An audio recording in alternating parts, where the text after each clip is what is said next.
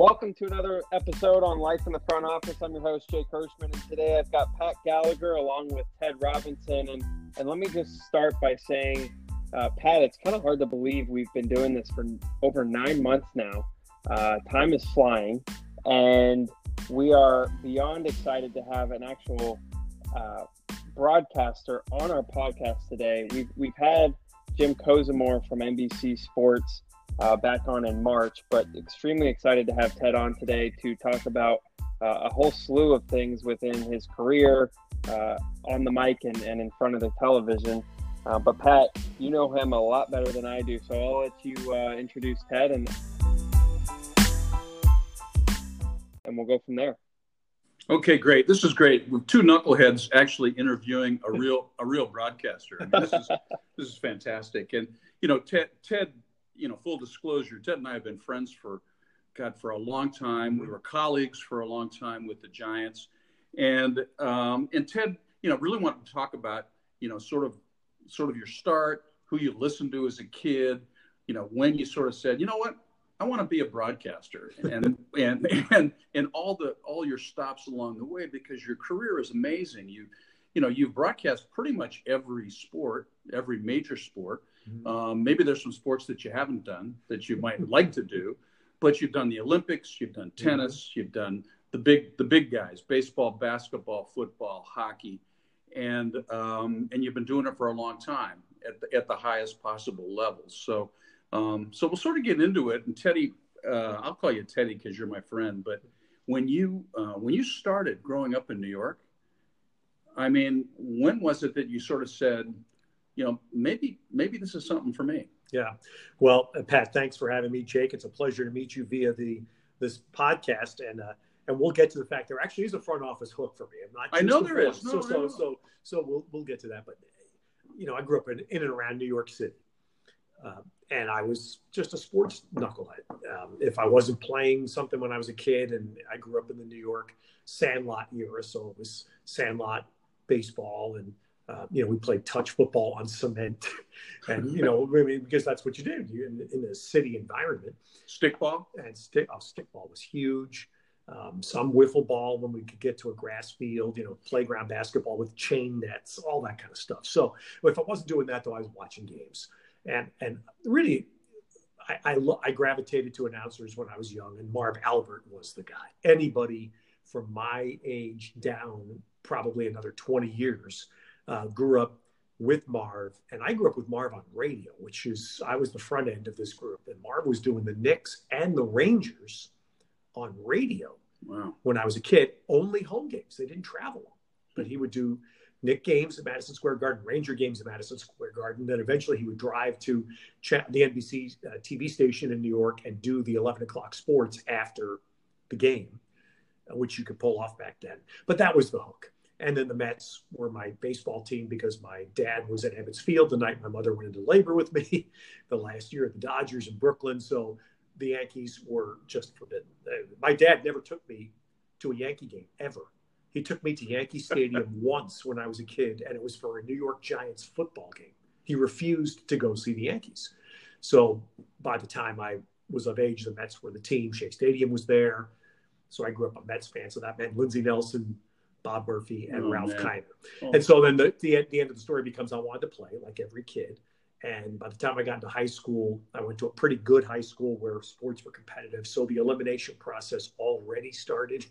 And then what happens, I'm playing football, and it was actually outside of the practice structure. And I was goofing around and did something stupid and broke my ankle in four places. Mm. And so that was it. That was, I was, I had to get home, actually get homeschooled most of my junior year because I was in plaster, but that was the a- absolutely a blessing at the end because it accelerated moving on from that. Okay. I'm not going to play for a living.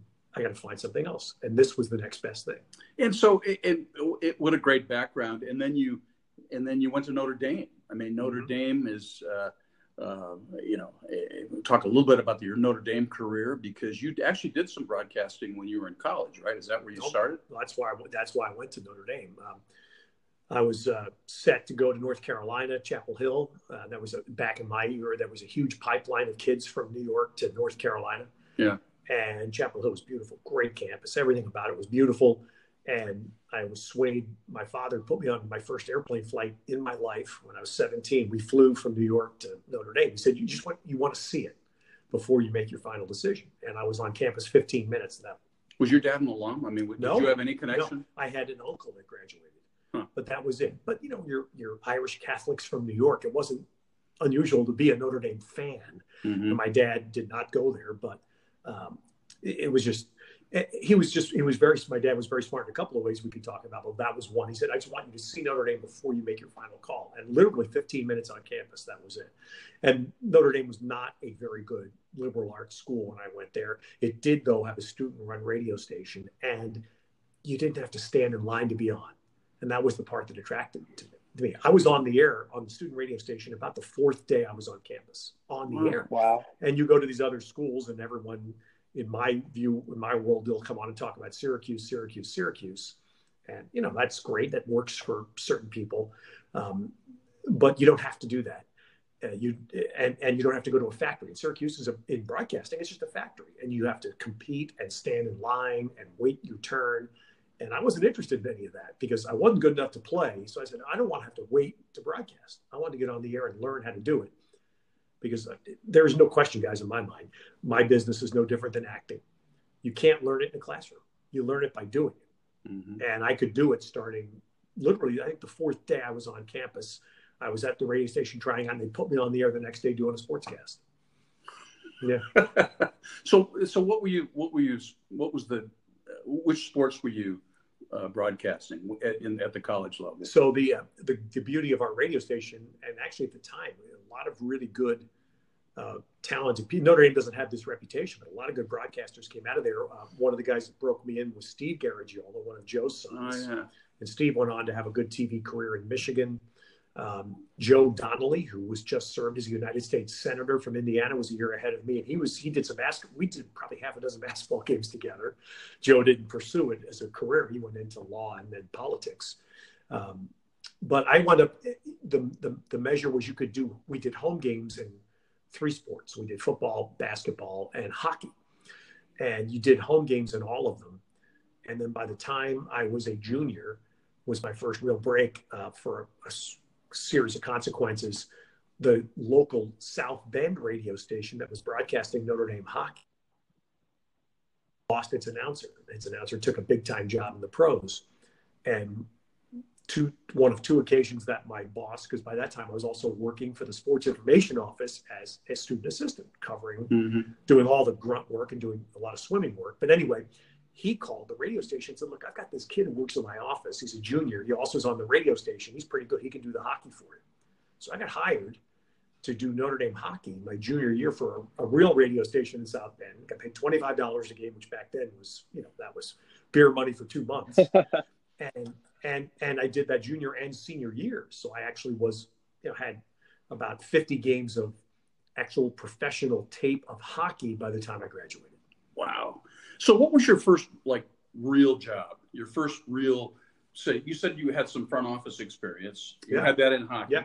And, you, you know, I assume that you probably had, wore a bunch of different hats when you had that, when you're, uh, you know, like a lot of us did when we started in the business. Yeah. So this is a good story. And this is what I think a lot of um, this, and Jake, I'm sure your eyes glaze over when you hear this. This is, gets into history one oh one, the way we used to do things, right? Yeah. I've listened to your pods before and I know some of this. So I, I qualify my comments with, I understand it doesn't work this way today, but what it did was uh, I was a caddy every summer of my adolescence, my teen years. I was Noonan from Caddyshack. That's exactly who I was. I was the kid that dressed neatly and cleanly and walked in the caddy yard and was polite to people and got a lot of loops because of that's that. Awesome. Yeah. But it was a great experience because, trust me, Caddyshack was not far off. There was not a whole lot of exaggeration in that movie. Um, there's still caddies well then, today, the, Ted.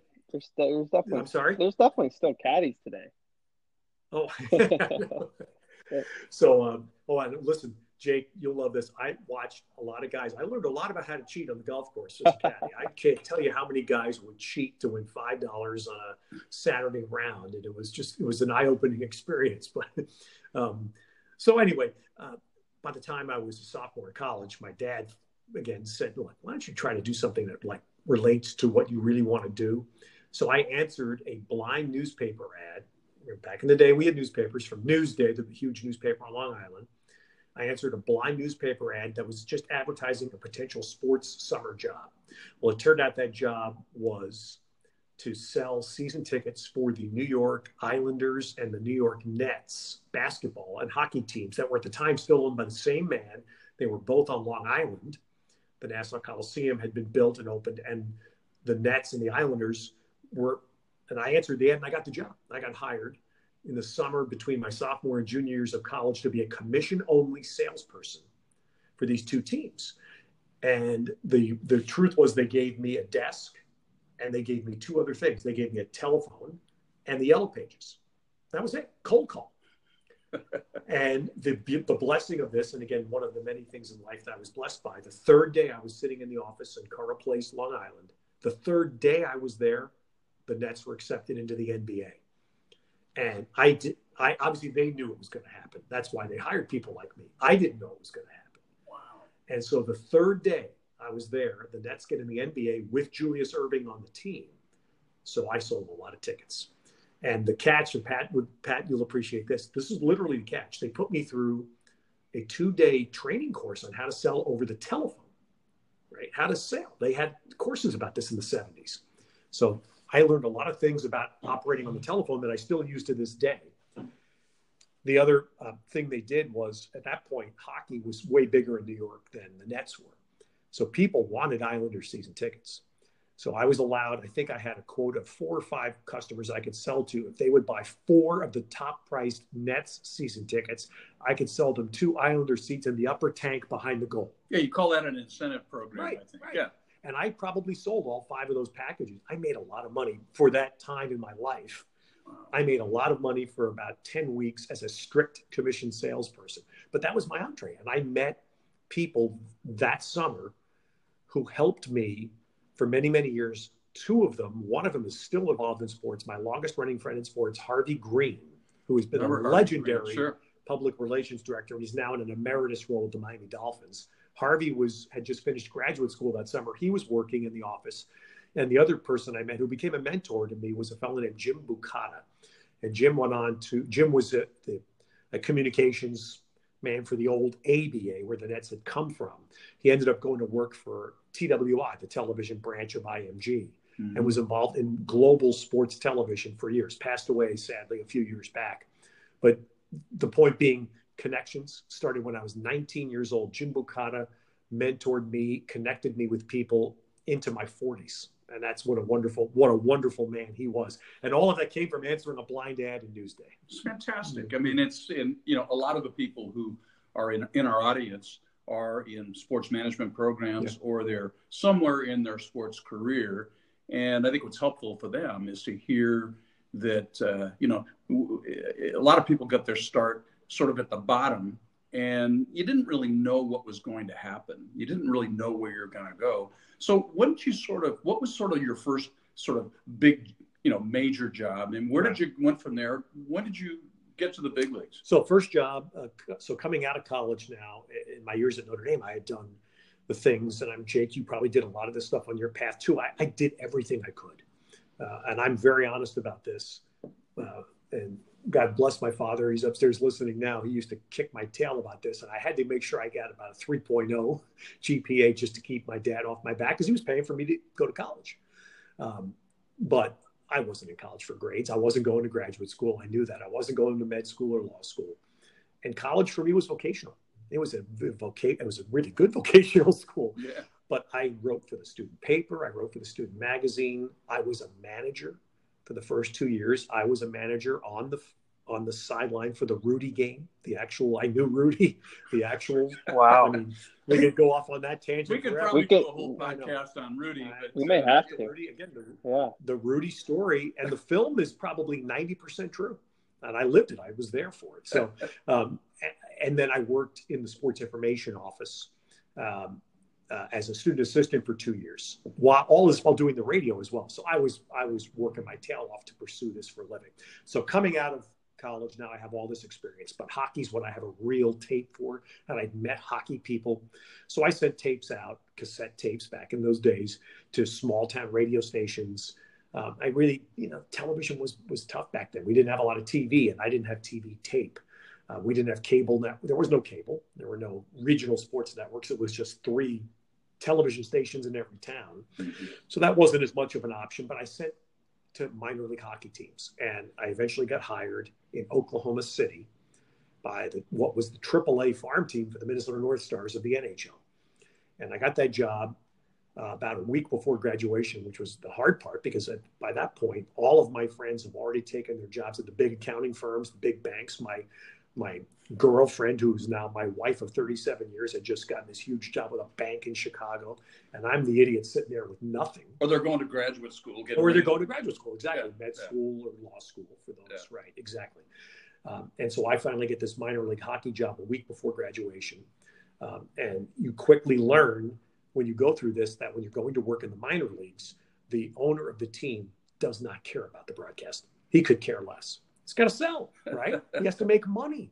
So this was the the the, the Faustian you make that you sell your soul to do all of the things that you don't have long term, which comprise ninety-five percent of the job.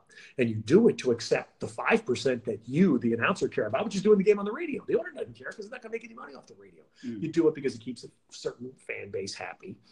Uh, so I took the job, and it was brilliant because I did everything from planning travel to, you know, cashing the checks for the per diem, to selling the program, writing the program, selling advertising in the arena, hiring the public address announcer, hiring the anthem singers if we could, going to Wendy's before every home game in the drive-through lane to buy fifteen Wendy's burgers, and that was our press row food. I, you can't make this stuff up. That's a great spread. And and you did all of that. I mean, I, you know, and of course did all the press releases and the old school P R stuff that is, again, now conditioned old school. Um, and was the player liaison, was the coach liaison with the owner. Did all of those things for seven thousand dollars a year and thought it was great.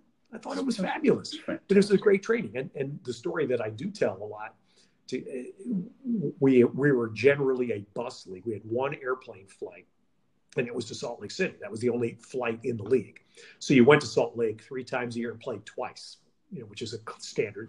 Minor league baseball used to do that. When you, like, yeah. If you go to Hawaii from the coast, you went out and played like seven games, right? Sure. So we when we go to Salt Lake, we played twice. So we finished our season that year in Salt Lake, and we were it was a six-team league. Four make the playoffs. We missed the playoffs by a point. So we're back in a, in a hotel that still exists in Salt Lake City, across the street from where the Salt Palace used to stand. The Salt Palace is now a convention center. So we're back there, and now the game ends. We lose the playoff spot by a point. We have to stay overnight to fly a commercial Braniff Airlines flight back to Oklahoma City the next morning. And about one o'clock in the morning, I get a call in my room from the hotel manager. You need to come down here because I'm the point person for the team. And I go down, and he hotel manager walks me out in the big street right outside the hotel. And there's a television laying in the street, smashed. Oh. Well, it turned out our goalie had had a little too much to uh, have that night after the game because he was disappointed that he had let in a couple of goals and we didn't make the playoffs. And so he ripped the television off the swivel stand and kind of tossed it. So we were not allowed to leave the hotel. Thankfully, I had a, a check or two that the team allowed me to, to have for these occasions. I had to write a check to the hotel for the T V.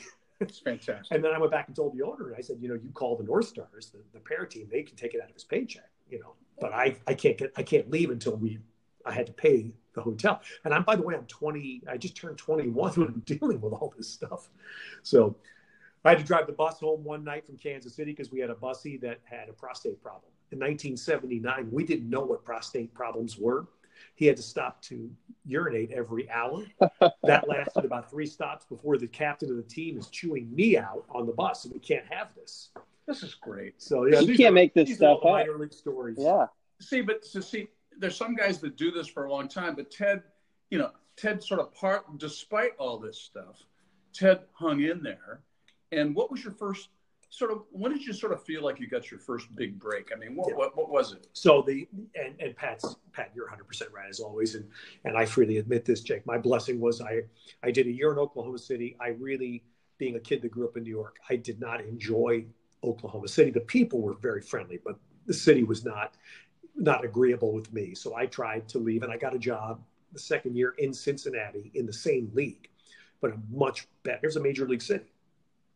And uh, unfortunately, our team uh, didn't, it was, financially, it was a mess. The, the whole plan, we were playing in a major league arena that still stands with minor league prices. And, and, and it just, it was major league cost. That's what I'm trying to say. Major league cost, minor league revenue. So that equation didn't work. We folded. I went back to New York. I was out of work. And this is the first big break I got. It was, again, my father was great at kicking me in the butt, you know, as fathers. He was a Depression era kid, self-made. So he was really good about prodding me. He said, why don't you call Charlie Finley?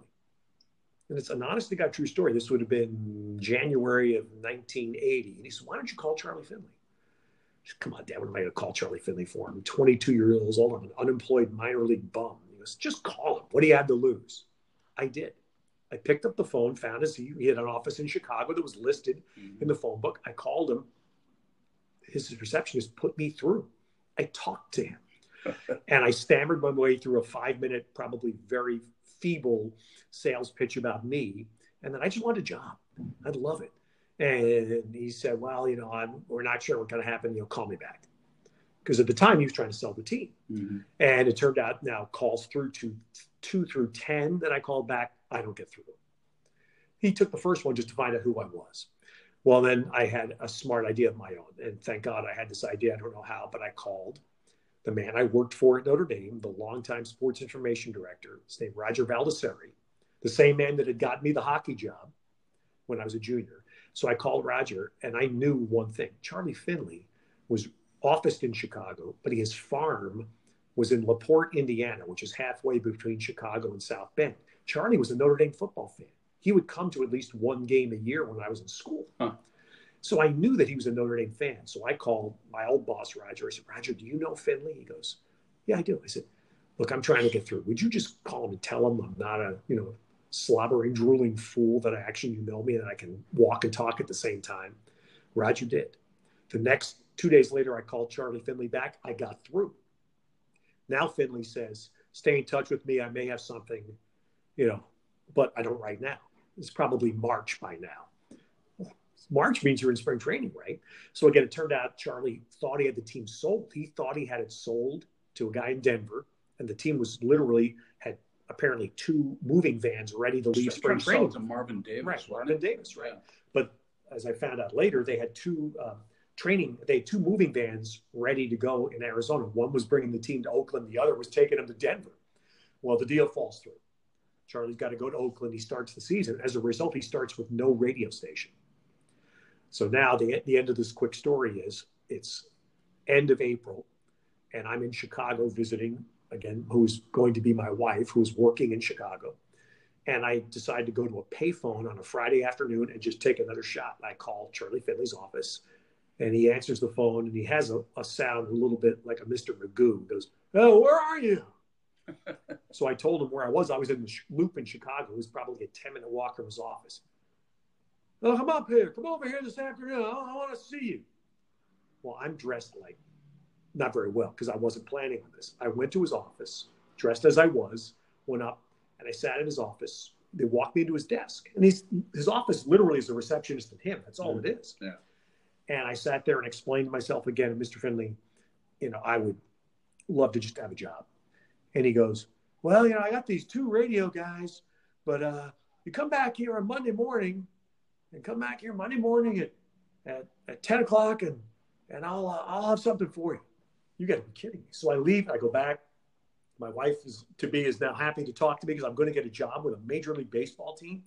So I go back at ten o'clock Monday morning. And the first thing he says to me, didn't I tell you eleven o'clock? And of course, now I've got a suit on. Well, I sat at his desk from ten a.m. to five p.m. and did not move. I think I had one glass of water. And in those seven hours, he talked to me for probably a total of ten minutes.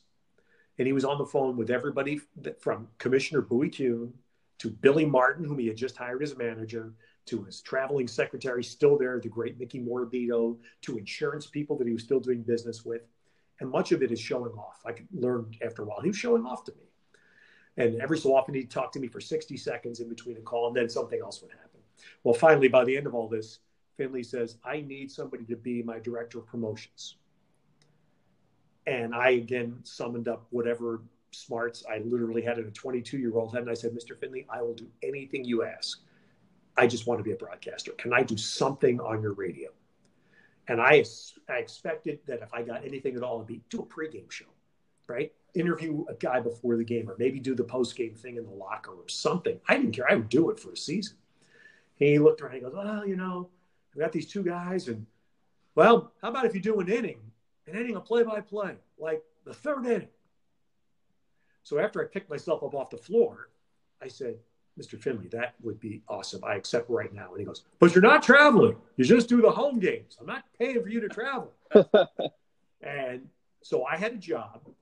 I did promotions and group sales, and I was doing the third inning of every home game on radio. Now, the season had already started, and Pat, you remember, because you worked for the Giants. They got off to a great start. They did. Billy Martin had, had energized this team. They had great starting pitching, and that's why Charlie decided to do all this. He was doing an in-season deal with the radio station. And I later found out the reason that he hired me was he was being sued by the Oakland Coliseum Authority for violating his lease. He was he was obliged to properly promote his team. And so Charlie thought defending the lawsuit, it might be a good idea to have somebody who was a director of promotions on his – and that's literally the reason why I was hired. And he actually did a really classy thing. He asked me, what were you making in your last job? And I told him. And I later discovered I made a mistake. I told him the truth. I should have exaggerated. Because he paid, he paid me exactly what I'd been making in Cincinnati, which was actually a fair dollar mm-hmm. for someone of twenty-two years old. But if I had if I had tacked on an extra, you know, couple of thousand dollars, he'd have matched that. So he treated me like that. And I went home. Within a week, I flew to San Francisco for the first time and went over and worked. And I spent four months working in the A's front office and doing Major League Baseball, you know, and I had no connection. I had no reason to be around Billy Martin. But literally, Charlie told me his marching orders, which he repeated to me multiple times. You can do any promotion you want. I don't care what you do. Just don't spend any money. And I'm not, that's an exact quote. Just don't spend any money. So I was a promotions director, Pat, no with money. A budget of zero. How many times you have that? Well, your creativity sort of gets tested. So you're, you know, you do that. So the A's, the A's were your first big league, big league club. Mm-hmm. And you did that for what? A couple of years? No, four months. Well, four months. Four months. What a stint. May first, May first through Charlie sold the team mm. because he was being, he was in the process of getting divorced, and he understood how much the divorce was going to cost him. So he sold the team. Finally, the Haas family stepped forward near the end of that nineteen eighty season. A fellow named Cornell Meyer, who I'm sure you know, Pat, yes. was huge at the time with Kaiser, which was based in Oakland. Cornell was the civic leader that stepped up to try to find some way to do this and keep this team in Oakland. And to the great credit of the Haas family, they stepped up and did. So the, the end of the story real quickly, which again would take another podcast, was the weekend of the sales consummation, Lee McPhail, the president of the American League at the time, came out here. And Lee McPhail came out to make damn sure Charlie signed the papers because baseball wanted him gone. Yeah, yeah he was, yeah. So on a Sunday, and I, it was probably, a, yeah, I think it was a Sunday, uh, I got called three different times into Charlie Finley's private box during the game. Second inning, fifth inning, and seventh innings. And I, I won't waste your time here by telling you all the details because it's a great banquet story. But at the end of each of those visits, I was fired. Charlie fired me in the second inning and the fifth inning and the seventh inning. And I'm not exaggerating this. And at the end of the third firing, Charlie had a, a retired Oakland policeman named Sarge. And Sarge was kind of Charlie's, quote, bodyguard when he was. Sarge was the guy that kept coming down to find Mister Finley wants to see him. And the third time, I actually was dumb enough to think he might have had regrets about firing me twice in front of Lee McPhail, and he might change his mind. Well, of course, that was foolish of me. He fired me a third time. And, of course, I thought he was serious now. Carl Finley his was cousin. Charlie's cousin yeah. who ran the front office, and Carl Finley was an incredibly kind, wonderful gentleman to me. Incredible. Carl was waiting in the hallway outside Charlie's box when I walk out after the third firing, the seventh inning, and he says, "Be just be in at nine o'clock tomorrow morning." Mm-hmm. Well, Carl, come on, he's fired me three. Just be here at nine o'clock tomorrow morning.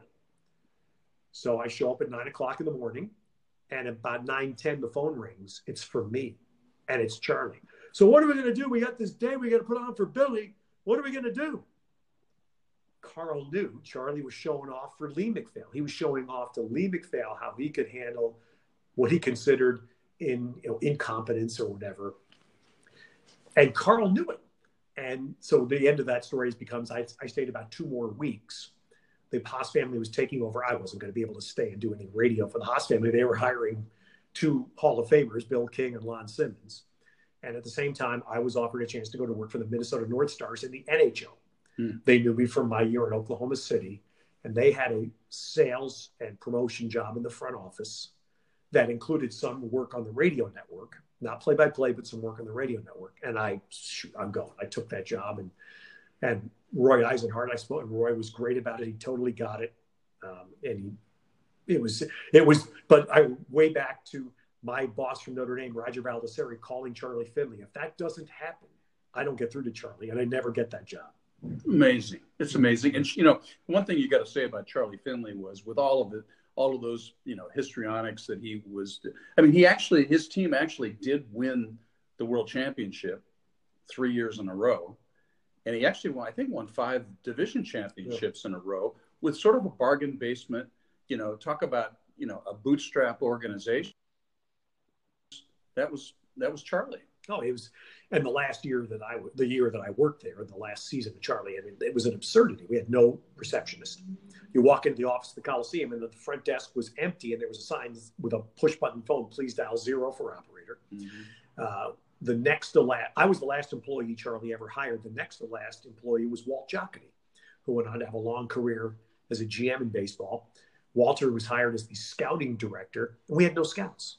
No scouts. The entire scouting that year was done off of the Major League Baseball Central Scouting Bureau that would, you know, in the old school printers would print out these voluminous reports in Walt's office. Um, it, it was just, well, so I mean, I was told I had to sit there. I, Pat would appreciate this. I had to talk Wayne Gross. Wayne Gross was a third yeah. baseman for the A's that year. I spent probably thirty minutes in the clubhouse on a Friday night pleading with Wayne Gross to be the A's representative in the cow milking contest the next afternoon, which was a Finley tradition. Charlie did that back to his Kansas City days. He literally had a cow milking contest on the field. And the A's, by this point, these guys who had been around for a couple of years were tired of it. They wanted no part of it. And I begged, and Wayne Gross finally did it. He finally did it. But that's the stuff. Because I couldn't spend any money, so I, I need a guy to milk the cow. Come on, Wayne. You got to help me.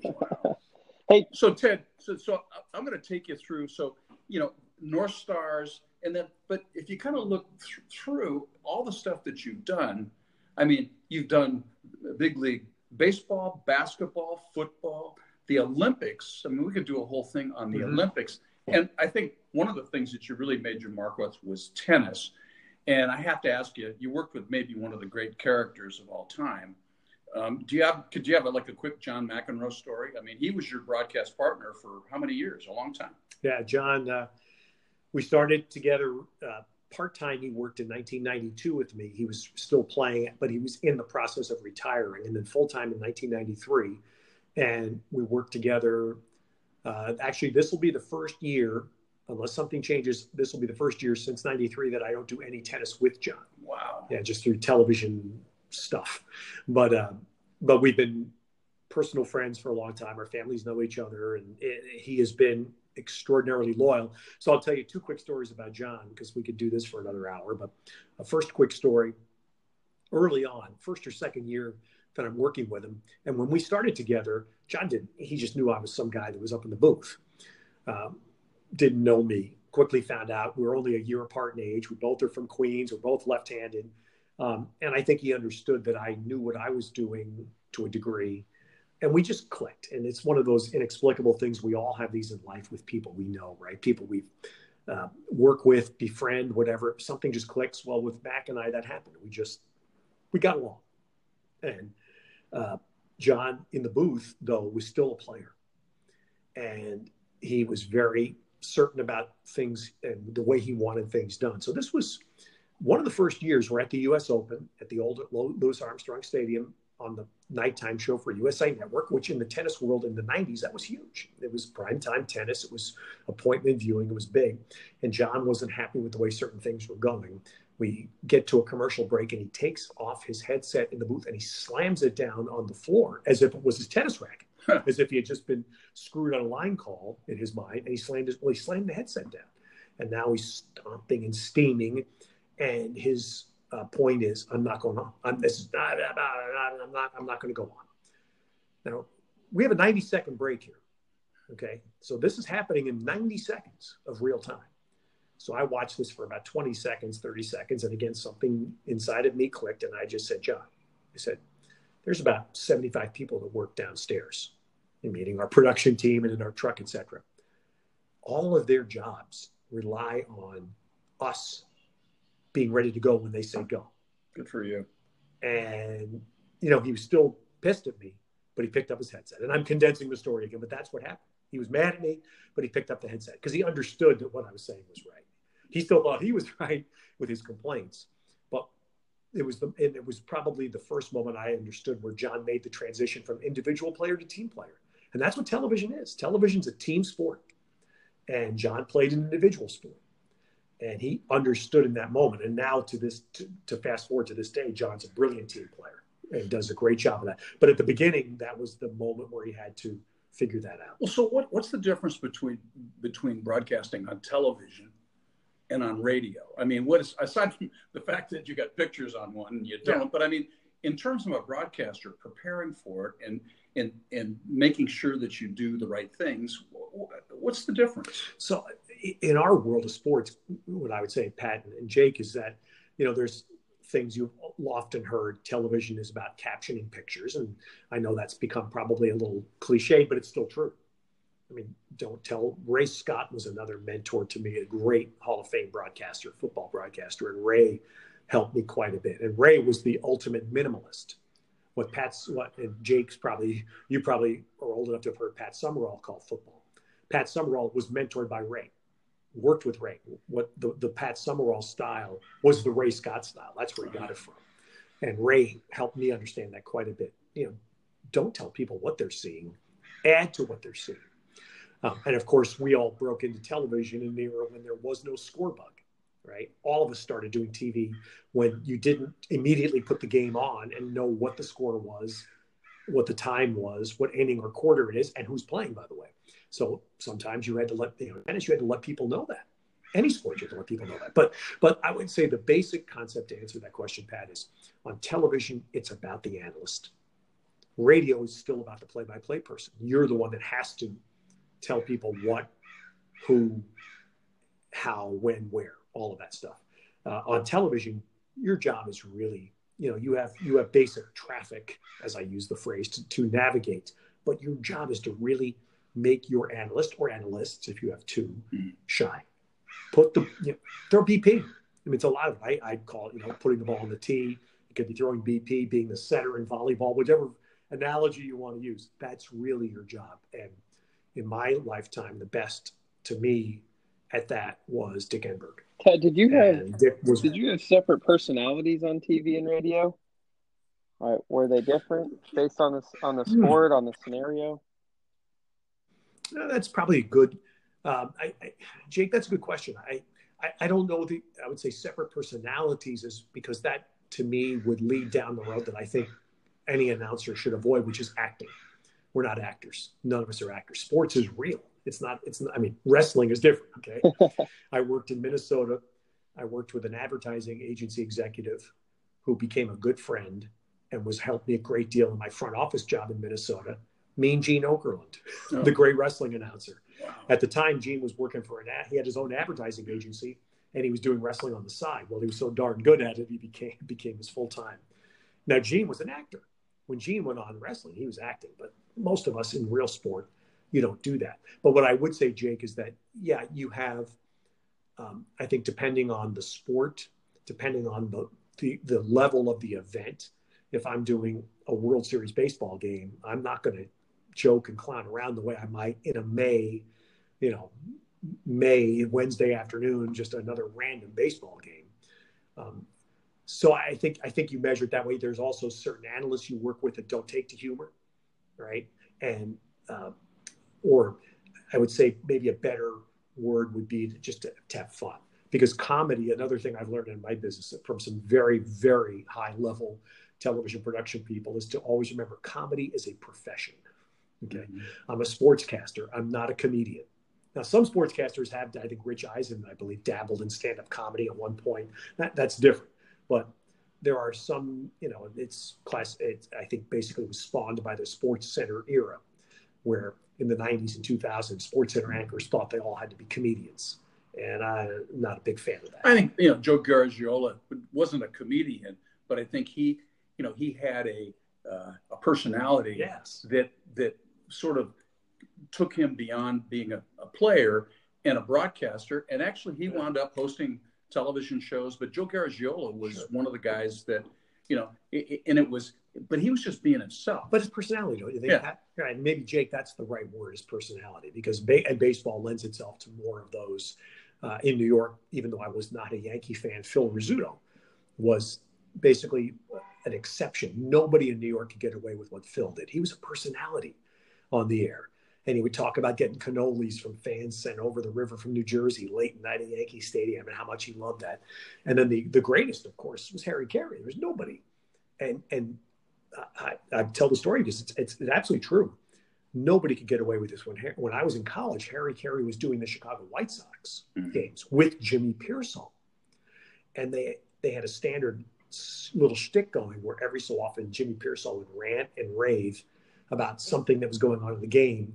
And Harry would say, ah, Jimmy, you're crazy. And Piersall would come right back and go, yeah, Harry, and I've got the papers to prove it.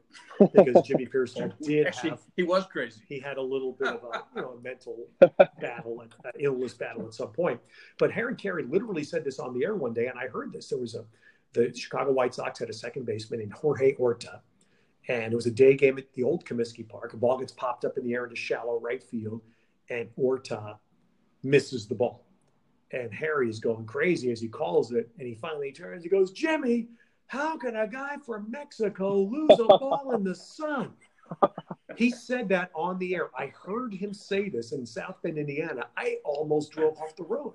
How, how could you possibly say that? And, of course, today you would be immediately you'd terminated. Fired. You're, you'd yeah, be terminated in nineteen seventy-seven or whatever year this was. He he slid by. But But the personality... That's what made Harry beloved, was that he wow. was so incredibly unique. And the other sports, I don't think, lend itself to that um, quite as much. You know, Marv Albert became a personality in New York through his voice. He had this incredibly unique nasal New York voice, and Marv was a master at punctuating, inflection, accentuating certain words with his pacing, I mean, that kind of thing. But when you I heard mean, him, you knew it was a big-time exactly. event. I mean, you could tell that it was a big-time event. I mean, you know, the others like Keith Jackson. I mean, when you oh, heard when you heard Keith Jackson, you said, well, okay, this is something that's important. I mean, this is an event that's important. And there's other guys that, I mean, okay, we can, we don't, we're not going to get into Howard Cosell, but when you hear the air, it it gave it a sense of importance and a sense of yes. place that y- it wouldn't happen right. otherwise. And that's right, Pat. Keith Jackson's a great example. He, he he did something that's hard to do. Football's a hard sport to inject your personality in, but Keith did that mm-hmm. with college football. And I'm working, as you said, that I, I think of a guy I'm working with today who I like a great deal, Bill Walton. And I work with Bill is all personality character on basketball. And it engenders, and Jake, I don't know, Jake, do you remember Cosell? Uh, a little bit, yes. A little bit, yeah. So Cosell was the most significant sports broadcasting personality of my childhood development and all that. But he was the ultimate polarizing figure. There was no middle ground with Howard Cosell. So to a slightly lesser degree, Bill Walton is like that today. I never get a middle ground on Bill Walton. It is zero or ten on the scale. Ted. So do you feel like you're trying to rein him in? Is that your... Oh, yeah. I mean, because you're, you're actually, you know, you guys are actually, you know, you're broadcasting to the fans to get them to have them follow the game, but how do you how do you how do you bring him back yeah. down? No, that's a great uh, Pat. That's exactly. And there's two of us, myself on uh, Pac twelve Network and Dave Pasch on E S P N, have the same assignment with Bill, which is to. And my analogy is very simple. I'm driving the car, Bill's in the passenger seat, and every five minutes, Bill's just going to play around with me and he's going to jerk the wheel, and usually he jerks the wheel just enough that we're going to veer onto the shoulder. And that's pretty easy for me to make sure I re- redirect and get us back on the road. But then every so often, Bill jerks the car really strong. And now we're heading to the ditch. And the car can't go in the ditch. And I have to react just as strongly. And Dave does as well on E S P N to make sure that happens. And and trust me when I say this, Bill is an extraordinarily smart guy. Um, I have this wonderful rhythm with him. We go have dinner virtually after virtually every game we work. And you can't believe how smart he is. Bill knows what he's doing. Uh, it's entertainment. It's his way to inject personality and entertain what would otherwise be another random basketball game in a sport where every game is on television. When we do games that have significance, Bill is much more attuned to staying with the game. So, so Ted, what's the hardest sport to broadcast? What's what's the one that, in in your experience, what's the one that really is a test? I mean, I don't know if you, you know, get nervous or get afraid or whatever, but what's the one that you really have to work at? You know, that's, that's a, it's a question that the answer's changed on that one through the years with me, Pat. Um, and, and I've talked to you about this a lot because I worked with you in baseball, and I've always thought baseball is the hardest sport to do well. Um, you know, the, the baseball analogy is very simple. You're on the air for three hours. It used to be, now it's three and a half or four, and there's about five minutes of action. And you have to make sure people like listening to you, welcome you into their lives, be it their car, their backyard, the boat, or their home. Three and a half hours, a lot of days over a spring and summer, and not get tired of you when nothing's happening. And that's a hard thing to do. Uh, hockey, the mechanics of calling hockey is what I think a lot of announcers would tell you. Uh, I, that was never a problem for me, so I can't answer hockey. To me, right now, by far and away, the hardest sport to call in my job is college football. And that didn't used to be, but it is now. And part of it is is is the evolution of college football into a game that's pay, played at a very quick tempo with no huddles, with uh, combined easily over two hundred plays in a game, uh, with ninety plus players on a team, with double numbers in often case, uh, in stadiums that can be older and press boxes that may not give us a great view. It is a re- an incredible challenge now. Um, I, I, I, and I, part of it is, I think, is, is college football. College football needs central administration. That's where I'm going. The mm-hmm. N F L obviously provides a central clearinghouse that makes sure forms are a certain way, numbers are a certain way, fields are lined a certain way, um, and of course, far fewer. So, quite honestly, the N F L is a much easier game to call than college football, and college football needs that central administration, not let individual conferences and then individual schools decide they're going to wear purple uniforms with black numbers. And that's absurd. And that's happening more and more today because the uniform companies like it. It sells. Mm-hmm. So Teddy, you, you went to, you know, you did the, the Olympics, and I think this is true, but verify it. Didn't you actually broadcast an Olympic event that the first time you broadcast was the first time you actually saw the event? Yeah. Uh, probably a couple. The first time I saw it in person, sure. Synchronized swimming, whitewater, uh, whitewater kayaking, uh, biathlon. I'm trying to think of those, those, at least those three come to mind right away where that I broadcast those at the Olympic Games and I'd never seen them. I've seen, I had seen tapes of it, but never seen the event. How'd you prepare differently for those than you did the ones you saw over and over and over again? And, and Jake, that's really good because that's uh, a lesson I think that transfers to any of our jobs and any of our lives, anything, you know, people listening who want to get into sports in any way. The Olympic sports lessons, particularly the ones we just talked about, have taught me the ultimate stay in your lane lesson. Stay in your lane. If I'm doing, and I was given synchronized swimming at the Sydney Olympics in two thousand, while I was there, I was hired to do baseball and I was calling the U S A baseball games. Well, in the midst of that, they came to me and said, we need you to do synchronized swimming. What? And I don't worry, we'll make it work for you, et cetera. Okay, fine. So I do it. Well, I'm standing there at the pool the first day, and next to me is an Olympic gold medalist in synchronized swimming, prominent synchronized swimmer. She knows the sport inside out. I know nothing. So my job on the air is ultimately to explain how the event, and not to explain, but really to just say, okay, there's going to be a, a three five-minute routines. There's eight countries in the competition. The scoring will happen this way, and that's how the medals will be determined. And here's country number two, Sweden, and they'll they'll perform to Madonna's whatever. And now I shut up. Let and her go. Tracy Ruiz takes over and does, and she's explaining what they're doing and why they're doing it. And then at the end, when the scores come up, she explains how it was judged. And it's a fabulous lesson that most announcers like me are guilty of violating all the time in the ball sports, as I call them, because we've all played them and we think we know more than we probably do, mm-hmm. but we're comfortable in our knowledge in those sports. So we sometimes overlap with the analyst. And it's the, the stay in your lane thing in the Olympic sports. And even to this day in sports, I've, you know, diving, uh, short track speed skating that I've done five times in the Olympic Games. I had Apolo Ohno with me uh, at in Korea last year, and he won eight medals in short track speed skating.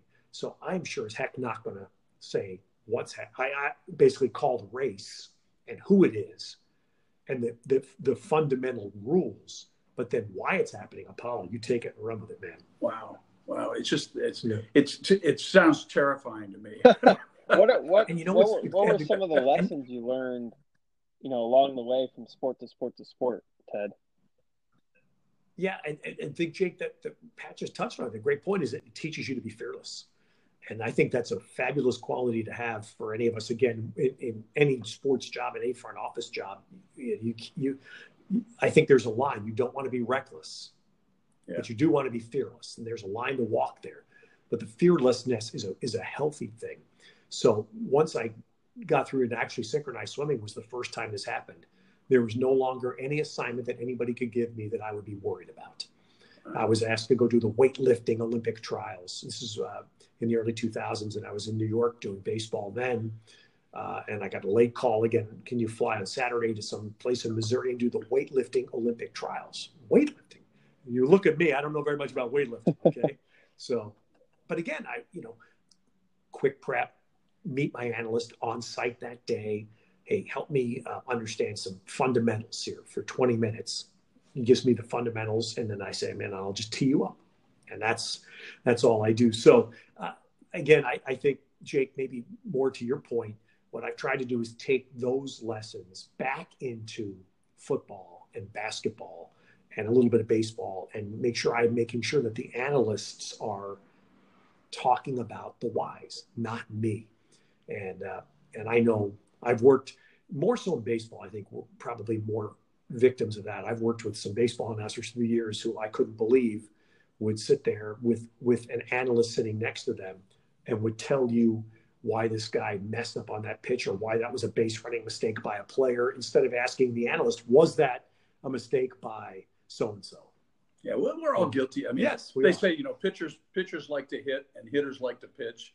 And, uh, and we've got one here in San Francisco, uh, Pablo Sandoval, who who likes to pitch, but you know, Ted, Ted, I, I think that um, in our audience, again, you've got a lot of people who are, who are deciding whether something in this, whether it's, whether it's sales, whether it's broadcasting, whether it's some other element of the business is something that they would do.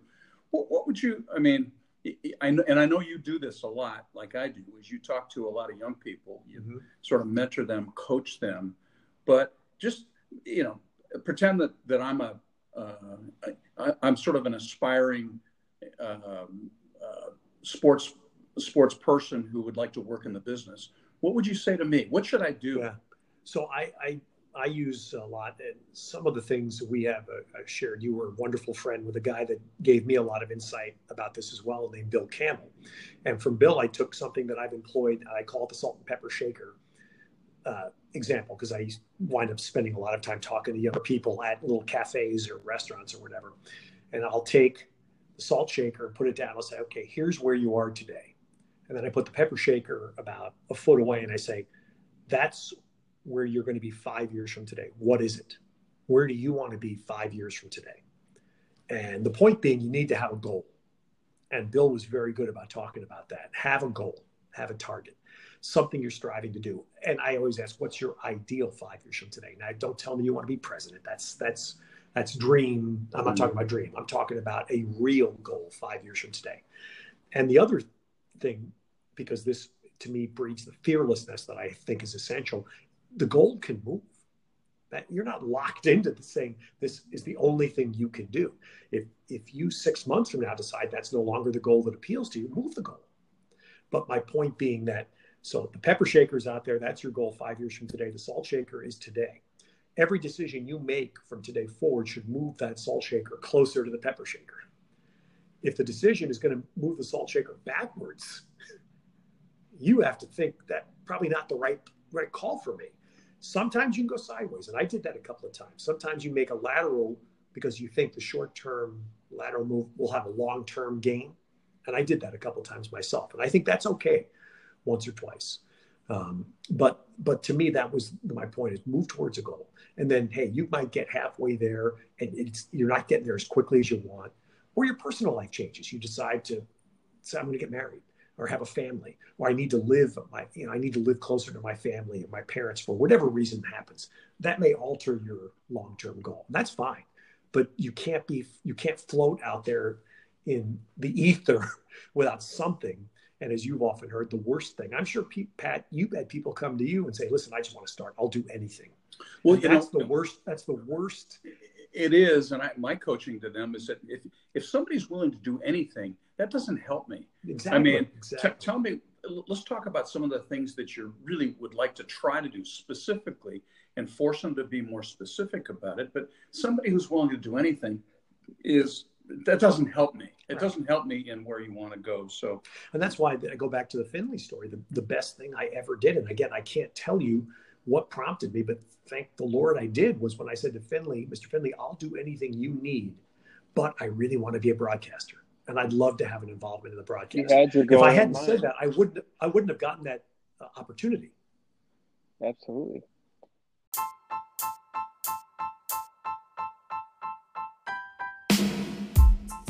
Ted, I, we yeah, yeah we want to we want to thank you for your time, and and uh, I think we could, Pat, we could we could absolutely do another two, three, four episodes with Ted. I mean, hours yeah. and hours of content. Um, but uh, we we uh, really appreciate uh, all the insights. And Pat, um, today you know we got to mention this was our first somewhat live episode on Life in the Front Office, right?